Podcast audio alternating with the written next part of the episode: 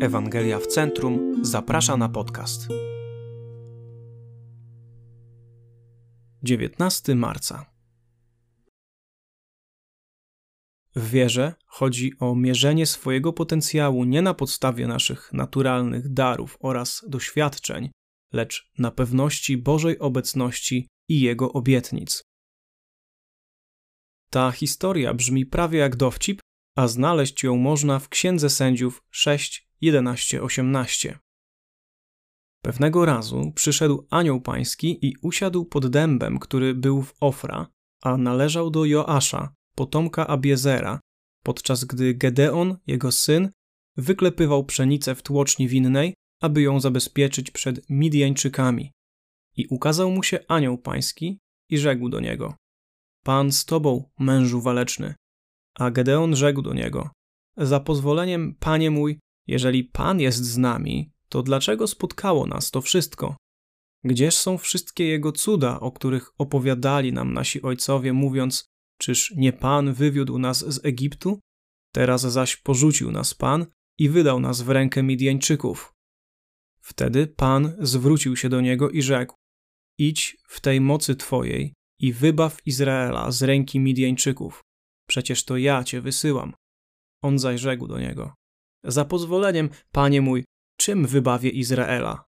Oto mój ród jest najbiedniejszy wśród Manasesytów, ja sam zaś najmłodszy w domu mego ojca. A pan rzekł do niego: Ponieważ ja będę z tobą, podbijesz Midianczyków jak jednego męża. I odpowiedział mu: Jeżeli znalazłem łaskę w twoich oczach, to daj mi jakiś znak, że to ty rozmawiasz ze mną. Nie odchodź stąd, aż wrócę do ciebie i przyniosę ci ofiarę z pokarmów i położę ją przed tobą. A tamten rzekł: Pozostanę tu, aż wrócisz. Bóg przychodzi do Gedeona, by zlecić mu poprowadzenie Izraela w bardzo ważnej bitwie i nazywa go mężem walecznym. A gdzie go znajduje? W tłoczni winnej przy wyklepywaniu pszenicy? To, co normalnie robi się na zewnątrz, Gedeon robi w zamkniętym pomieszczeniu, ponieważ tak bardzo boi się ludzi, których Bóg każe mu zaatakować. Bóg nazywa Gedeona walecznym mężem nie ze względu na jego siłę i odwagę, ale przez to, co Gedeon będzie mógł osiągnąć w mocy, którą Bóg dopiero mu da. Wie o tym, ponieważ Bóg zaczyna rozmowę słowami: Pan z tobą. Biedny, przestraszony Gedeon nawet tego nie jest pewien. A potem mówi mniej więcej coś w tym stylu: Boże, pomyliłeś chyba adresy. Jestem najmłodszym dzieckiem najmniej znaczącego plemienia Izraela. Jakże niby mam ocalić ten naród?